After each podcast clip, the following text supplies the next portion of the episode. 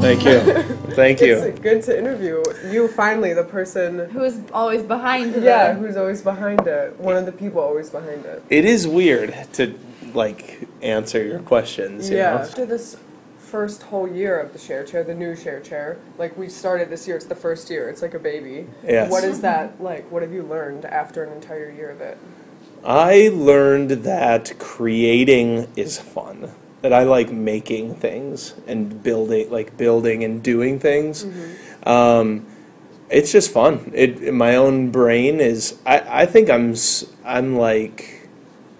I don't know if I want to say smarter, but I'm better. I'm a better person from the things that I've made. Making this thing, the Share Chair podcast, it was just another example of that. Of like, oh, okay, like, wow, now I know more people. Now I know more technology. Now I'm learning to build a website. Now, because of this one thing, I've gro- I've grown in mm-hmm. multiple ways. Mm-hmm. So by building or constructing a thing, um, I learn a lot Yeah. Mm-hmm. about me, about people, about technology, about every about every component it takes to make something, then I'm really learning it. Now that I think about it, you're really good at making things. You were the director of theater for a long time, and you had lots of really awesome. You did Willy Wonka, right? I did. That that was the best. Willy Wonka. Okay. I remember that was the first one that I went to for spring break. That was really good. And you also started the Stratford trip. Yep. You started that. You take theater kids every year to Stratford, Yeah. Ontario, in Canada, which is a blast. Um, Yeah. You do writing recitals for creative writing. You Yeah. made a, a website textbook. Okay, I will stop there. There's so Website, many yes. things that you that you created. make, and then you, you, like you said, you learn so much from it, and you gain so much from it. And where does that, where did that start? Did someone teach you that, or did that happen in high school and college? Immediate answer is it starts before you're even aware that it's starting, right? So like I watched my parents. I, I couldn't have come up with this answer probably when I was 12 or 13, but now that I'm almost 40, I can I can go like, "Oh yeah. I mean my dad and my mom both they built things. So um, my dad like was one of the driving forces behind Camp Bluebird, which is a cancer retreat. My dad was one of the driving forces behind the People's Center. My dad was one of the driving forces behind the Little Red House. I saw him my whole life sort of building and constructing ideas. So they're not like he he wasn't and he'd chuckle if this ends up in the interview. He was not putting the boards together. Uh, I did not learn anything in regards to putting boards together, Like manually- like manually building. So when. I'm saying building, I'm saying thought. Yeah. He built an idea. My mom too. So my mom really likes to um, sketch, Mm-hmm. do art, kind of in her own sort of free time. And then that turns into even like making, she'll make these towels Mm-hmm. that are designs, and they're just, that's it. They're just designs. She's something Yeah. she do. But then she'll sell them, she'll fundraise, give them to people for fundraisers. She'll sort of do all kinds of things Yeah. with them. But there's a second answer to that, and it really is theater. I mean, theater is where I learned to build things, to be mm-hmm. honest with you, build an idea. And that started, so that started when I guess I was a kid, but then really hit in high school and then college. And then all of a sudden in college, I was responsible for mm-hmm. like a play. And then you're building all aspects of it. You're not just building a character, but you're building a set, you're building an, mm-hmm. an idea, you're building also like, like how do I promote this? You know, where do I how do I get this into people's hands? So all of a sudden in college, when I was building shows, you're building every aspect of it, and so mm-hmm. that sort of solidified Yeah. that, I guess. Um, when you were younger, you had uh, an attempt at an acting career in, I think, New Yeah. York, and then Cleveland. Cleveland. Cle- So when I graduated, I didn't go far for college. You know, when you start putting all, all the pieces back together, it's like I wasn't, I don't think I was setting myself up. Now that I look back at it, I don't know that I was setting myself up for a New York City career before going, but I did go and had a great time and realized then that that it wasn't for me. So let me I guess I'll trace that back a little bit. So so when I was at um, Hope College, I was just all about theater performance. It's all I wanted to do. I didn't even I didn't have a minor. I didn't have a second major. I didn't have a minor. I had, was a theater major. All the way. Period. That's it. That's all I'm going to do. I just always had the feeling that if I was going to, um, you know, what to be get an education degree or something, that I would then be a teacher because Yeah. it's just yeah, it's hard to make a living as a a theater major. Yeah. But I thought, but I want to try it, and so that's what I'm going to do. So I went to New York as part of a um, internship program in college, and I would advise that to anybody who's listening. Like, do anything, travel abroad, go do an internship program, whatever the case may be. And I worked at a theater as a stagehand um, at an off-Broadway theater, and it was awesome. It was so small and so small budget that they gave me a lot of jobs, a lot of opportunity. So nothing on stage. That's all union work. I couldn't do any of that. But it was awesome. I did anything they asked me to do. A fall term, I was in New York City, and then they'd asked me to stay on, and I was confronted with this. Like, I only had one term left to have a college degree or stay on for n- no particular length, like just sort of a little while, I guess. Um, and I just couldn't do it. I was like, I've worked this hard for a college degree. I gotta get my Oh, college so degree. you had to choose between like either dropping out of college like right before you graduated or staying in New York. Yes, Okay. yes, and not doing what I really wanted to do. Right, I really wanted to be on stage, and it was, and I loved the backstage work. I really did, but I just, I, yeah, that's right. I had that choice to make, and I was Yeah. like, I'm not ready. And then through that last through what three or four months while I was finishing up my degree, Mm-hmm.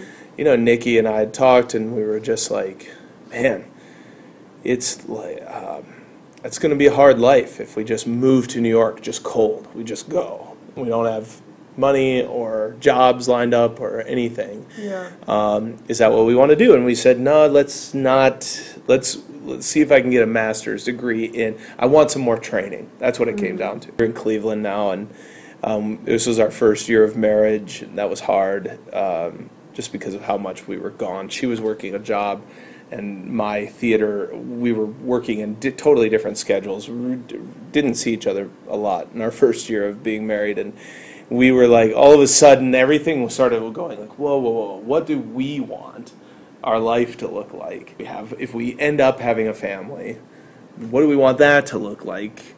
And if you're a successful theater person, performer, I mean, you're working at night, eight, six nights, six nights a week. You're gone nights, and all of a sudden it's like, wait a second, I do kind of want to someday be a dad, and if I am a dad, I I do want to be around.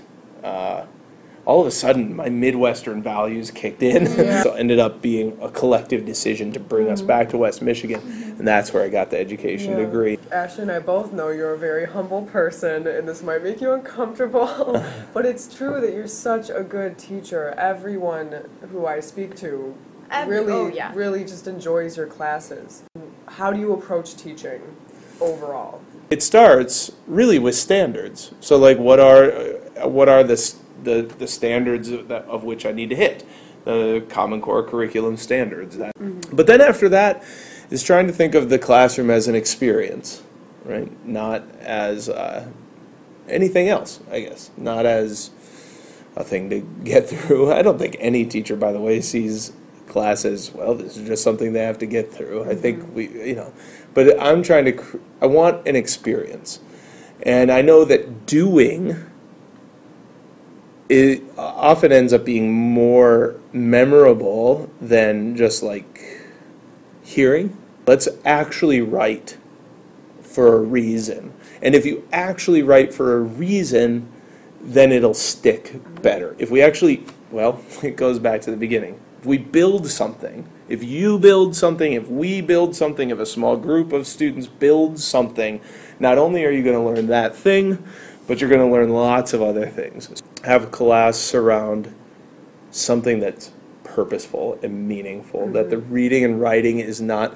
just for the reading and writing's sake, but another sake. Where did uh. that begin? The empathy that inspires the movement you started. You started the book club, the book. Uh, can you can talk about that? And the, the now podcast, the podcast. yeah, started with my mom tucking me in mm-hmm. and seeing and asking me questions about my day, mm-hmm. That's when I started caring about empathy. That my parents would tell me, "Well, have you thought about that from his or her perspective? Have you done?"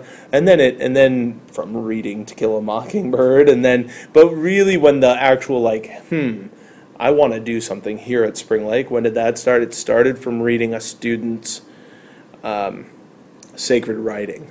So she was talking about um, how these how these whispers, and she's an amazing girl, like tons of potential. But she was talking about how she was really affected by these whispered sort of things about the way that she looks in class or, or you know but and, and it would be nothing that a teacher could like hear. That's the problem. It was like all sort of snuck in and, and she said it affected her so much it made her quiet. And all of a sudden i was like holy cow here's this girl with a ton of potential. And she can't realize it she can't realize her potential. Like what a problem. I don't think we can ever get rid of cruelty by the way but i do believe if we stop making an effort that it'll get worse. So i started reading a few books um, on the topic and then one that i really loved was uh, sticks and stones. Um, by emily bazelon and i read it and it was amazing and i thought it brought up a lot of interesting topics and so i went went on to the administration and said hey i've got this idea of um, of this book community book club. Would you are you in support of it? Is this something we want to do? And they said yeah, and so we just moved on. That was because Yeah. that's sort of where it was. Was that's kind of how that happened. There was that, and then you did. You published a book. Yeah, yeah, that was cool. Empathy. That's Yeah. an awesome book. It's the podcast. And now it's podcast. The, not last, not by no, not the last installment by far. No. Th- Yeah. Knowing you, there's going to be other things that'll just make it even more. Yeah. amazing. We have to talk about two awards that you won. I don't know the total names. Two awards. One is the Dr. Elizabeth Curtis Young Professional Award as the uh, top young professional who's under 40 they were just got me in. I mean i mean i'm almost 40 and so they were just squeaking me in. But i Yeah. the top uh, young professional under 40 in the community in the tri-cities area. So that was amazing. It was cool to be at that award presentation because there were just so many great people that were nominated or i've been awarded. Um, the 2016 National Council of Teachers of English High School Teacher of Excellence. So I just was given, this was shocking. I I was just given the, um, uh, the press release from NCTE, the National Council of Teachers of English, and I'm one of 10 nationally recognized country? in the whole country. First, it feels like really, and then and then all of a sudden you start putting things together, and it doesn't make me better than, but you put things together, and it's like, well, I mean, I've been working hard, so I mean, at least Yes. I'm one of many deserving people, but I do feel like I guess I'm one of those many Yeah. deserving people, and so um, yeah, it feels amazing. I, I don't I don't even know to say to say. I don't know. It feels great. I feel thankful. Give me some advice. Give me some advice. Give that can apply to everyone. Make a difference. So so. Yeah, make a difference. Push out. Make your work matter. And that, and that can be in any way, but make your work matter. Mm-hmm. Yeah, make it important for you and for others. For being on the Share Chair podcast, Mr. Theune. Yeah, Yay! fun. Finally, we get to hear who's behind the who's behind the voice. Fun. Thank you for listening to this episode of The Share Chair. Stay tuned next week for a new episode.